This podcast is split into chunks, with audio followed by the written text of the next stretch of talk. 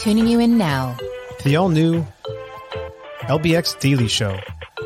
Brought to you by the LBX Collective. Your community to connect, engage, and inspire. Now, let's get ready to roll.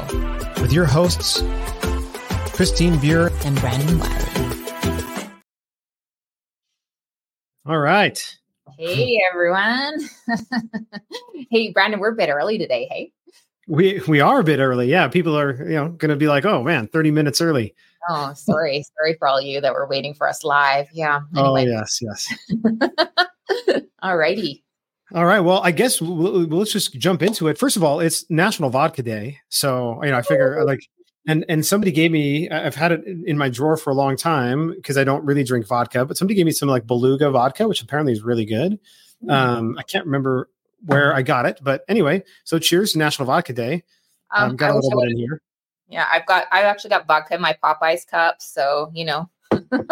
yeah, I'm sure you do. Yeah. Um, all right. Yeah, it's okay. It's good. Fine. Whatever. It's it's a vodka. Uh, all right.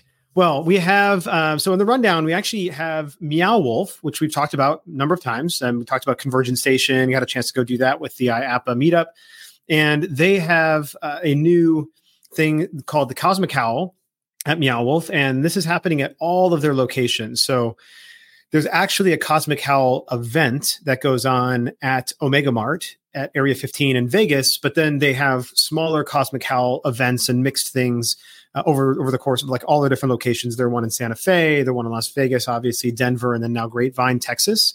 And like each one of these are going to be, they're all a little bit different. So they're going to have exhibit transformations, live music, costume making workshops, uh, obviously candy, and um, and there's special there's special ticketed events, then also just things that happen um, you know, randomly. So like there'll be just spontaneous things that might happen and pop up too. So you could be there and not even be planning to be a part of some sort of pop up experience, and all of a sudden it'll just happen. So pretty cool thing. They're running from October 13th to the 31st, and uh, you know I guess this is just a general reminder for for anyone running you know a venue like this is a great opportunity to even if it's just one day or one evening throughout the Halloween season to have some kind of special event, whatever you want it to be, but some something that's tied to the Halloween, you know, that sort of like that Halloween season, and uh, it's a great way to drive repeat visitation. And so, you know, Meow Wolf is is doing theirs over a course of a couple of weeks.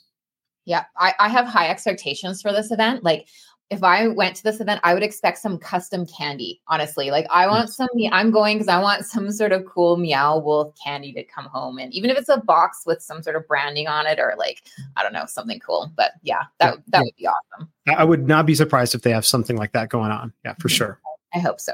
I hope so because all of their merch is so freaking cool. So it'd be cool to get. Oh, good. It's so good. Yeah. Um, uh, yeah. So, you know what? We talk a lot about location based entertainment centers, um, but something that we don't talk about is location based entertainment towns. Um, I came across the coolest place ever. It's called Leavenworth and it's in uh, Washington State in the US. And it's known for its unique Bavarian style architecture and its stunning natural surroundings. Now, I'm going to pull up some pictures here so we can take a peek. Um, but Leavenworth is situated in the Cascade Mountains of Washington State, approximately 120 miles uh, east of Seattle. Now, the town adopted this Bavarian theme back in the 1960s to actually boost tourism. So it didn't just happen; it, they actually strategized to, you know, draw tourism and create the town this way. So as a result, um, it looks like this quaint, cute little German village with Bavarian style buildings and decorations. And what's so cool is there's so many activities to do around here. So this is all the cute stuff about the town, but um, close to the town, um, right around it, is all this spectacular, um, wonderful outdoor stuff for any art, outdoor enthusiast. So you can enjoy things like hiking and mountain biking, skiing, whitewater rafting, all that stuff all around the town. Isn't that incredible? Okay, my pictures don't seriously do it justice, but I feel like I'm in Alberta right now. Like it's it's very similar. It's probably the same mountain range there, right? Yeah, um, it's amazing. And what they also do though is they create tons of really cool festivals in town. So right now going on, they have the Oktoberfest celebration. So here it is. They've got this whole big ad, holy schnitzel. Um, and they create all these beer gardens. People are all dressed up in their, oh my gosh, is it Lederhosen? Am I getting that right? And they're yeah, la- yeah, Lederhosen, yeah. Okay, alrighty. So they're all dressed up in their outfits. They head into the town, and it's busy. Like when you look through some of the pictures of it, it is packed with people. So it's a really big tourist attraction. Um, but they have German beer, food, and music all through Oktoberfest. And then what they do is, um, after the end of October, they turn it into a Christmassy town.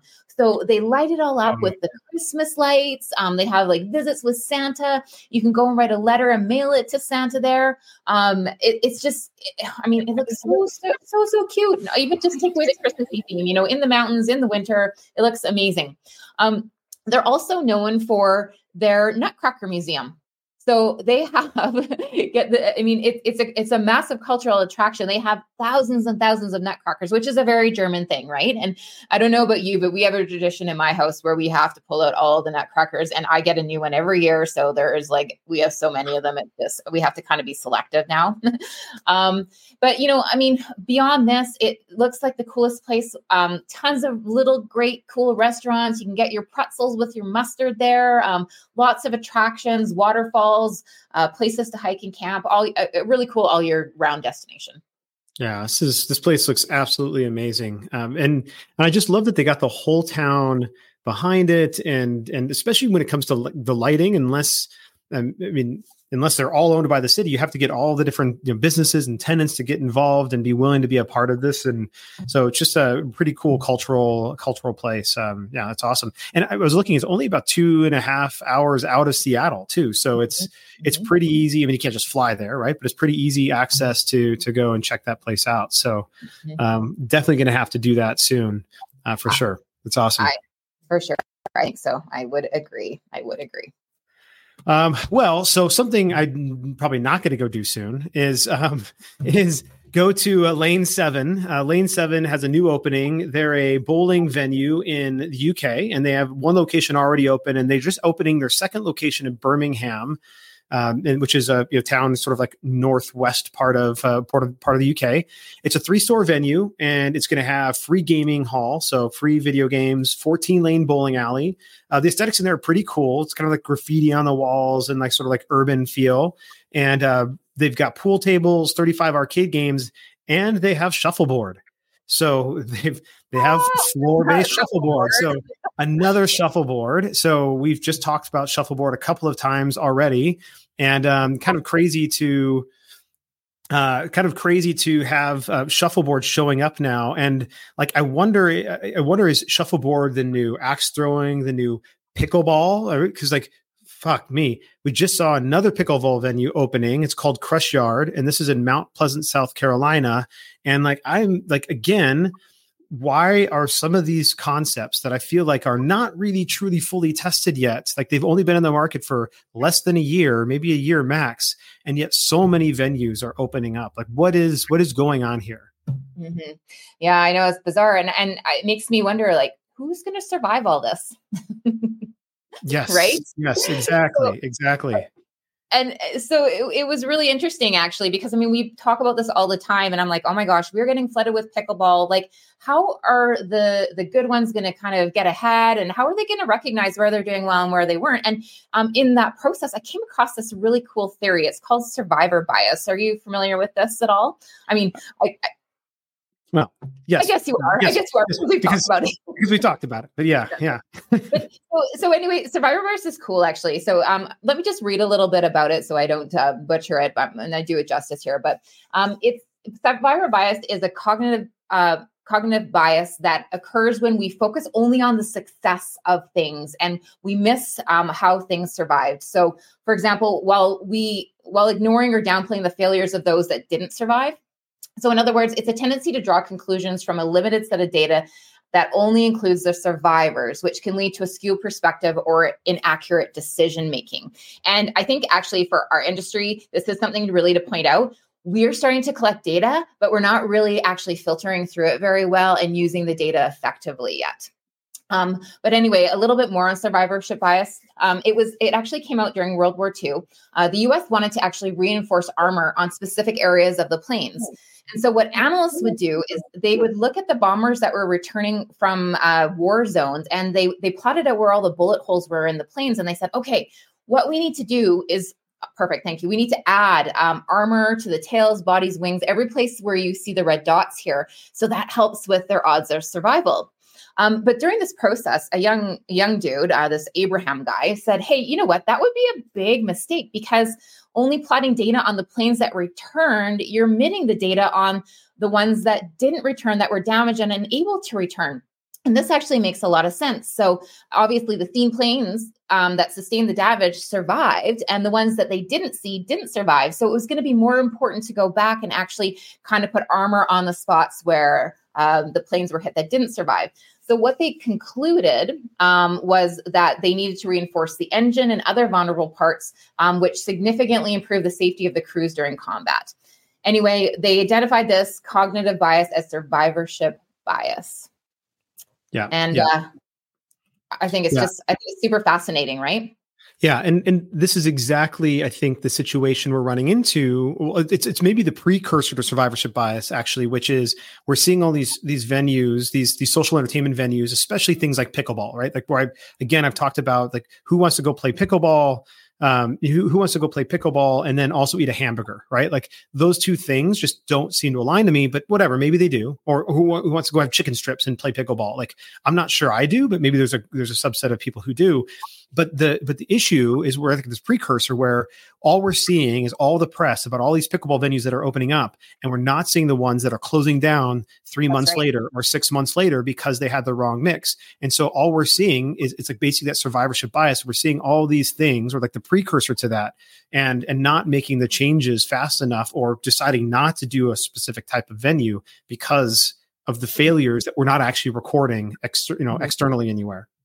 And- and I, I would argue it's not even just pickleball it's all things so in all entertainment centers i know when i built my first entertainment center shakers like i was copying a model that was already outdated when i did it now now that i know more about the industry but Mhm. only because i was copying a good model but i didn't recognize the reasons why that model was surviving in that certain situation and why they were doing so well and i didn't take all the things that i didn't know into account you know to apply it to my model and you know if i only knew what i know now knew what i knew or how what does that saying go if if I only knew now what i only knew then what i know now. If i only knew hmm. now, then what i know now i would be so much better off. But it really takes you know time to scale back and look at the data that you don't know and really understand right Yeah, yeah, absolutely. I mean, and so, you know, we, we think that, okay, if I drop in go karts and I drop in laser tag and I drop in bowling and I drop in some arcades, you know, this is, this is, uh, you know, this is the perfect mix, but maybe it isn't in my particular area, right? Because I've not done the right demographic studies or I haven't done, or maybe I just, I feel like I need soft play because there's not enough soft play for my five year old kid. So I go and I build a soft play venue and I find out, oh, I'm one of like I have one of like 10, you know, soft play kids, right? Uh, you know, or, or uh, 10 5 or one of 10 5 year olds in the area that could actually play in the soft play area. So anyway, um, yeah, I, I think the the survivorship bias for sure is a is an issue. And um well, I, I guess so something that uh, I don't think they're going to have to worry about. There's a new group called Ninja Ac- Ninja Kids Action Park. And these guys I do not think are going to have to worry about survivorship bias because they are from the YouTube group called Ninja Kids. So the actual website is youtube.com slash at ninja kids with a Z at the end of it. And um, know, basically, I had I didn't know these guys existed. And I think it's because my kids are maybe a little bit aged out of uh, the group that would be watching these YouTube channels now. Like a couple of years ago, they maybe would have. Um, but this, these kids, uh, apparently, alongside their parents, have 20 million subscribers on their YouTube channel. Some of their individual videos have had over 400 million views. I didn't find one that had less than like, unless it was like produced yesterday, I, less than like a hundred thousand views on at least any one of their videos. So they're hugely followed, and they're all about just promoting being awesome, anti-bullying, self-value, self-worth, and also just fitness and athleticism and everything else, and um, and self-defense and that kind of thing. So these kids are, you know, trained in ninjutsu and they're all gymnasts and they're doing different flips and things, and they also help um, they help to protect others. And like there's this whole kind of scripted things that they do. I watched like clips of a couple of different videos to get a sense for it. But what they decided to do um, just fairly recently is they went and opened up a location in Dallas called Ninja Kids Action Park and um, I'll show, show I'll share some uh, my screen here. But um, you know, this Ninja Kids Action Park basically is uh, it's you know it's your classic trampoline park, right?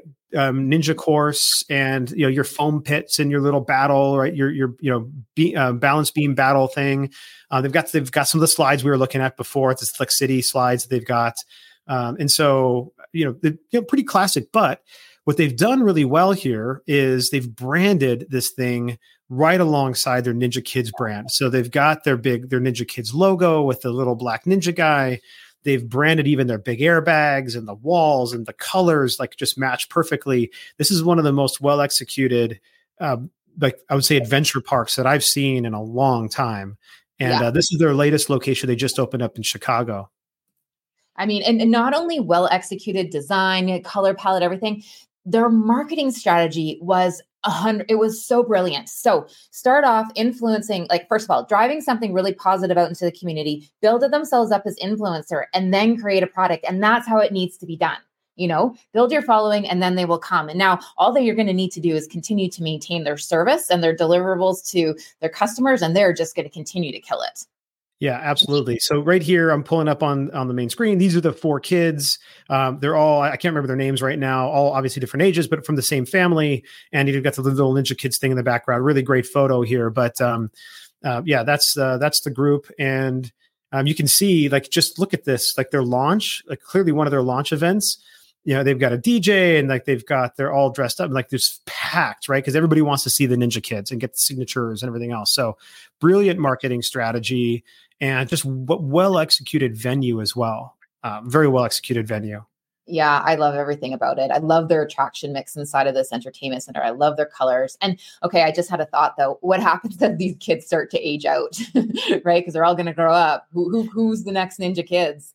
Yeah, well, you know what? I wouldn't be surprised if they're already thinking about that and they're grooming. So I also went in the videos and they've got like this other set of kids too that are like the Justice League kids, the Justice kids, and then the Ninja kids. And they sometimes team up and they're all on the same channel now. And like, I wouldn't be surprised if like they're sort of like Power Rangers, right? Power Rangers have been around for like 30 years, but every, you know, every couple of seasons they bring in new Power Rangers. I'm sure like they're smart enough people to bring in maybe their family's aged out, but they'll now leverage the brand and bring in a younger generation, or at least that's what I would be thinking about doing.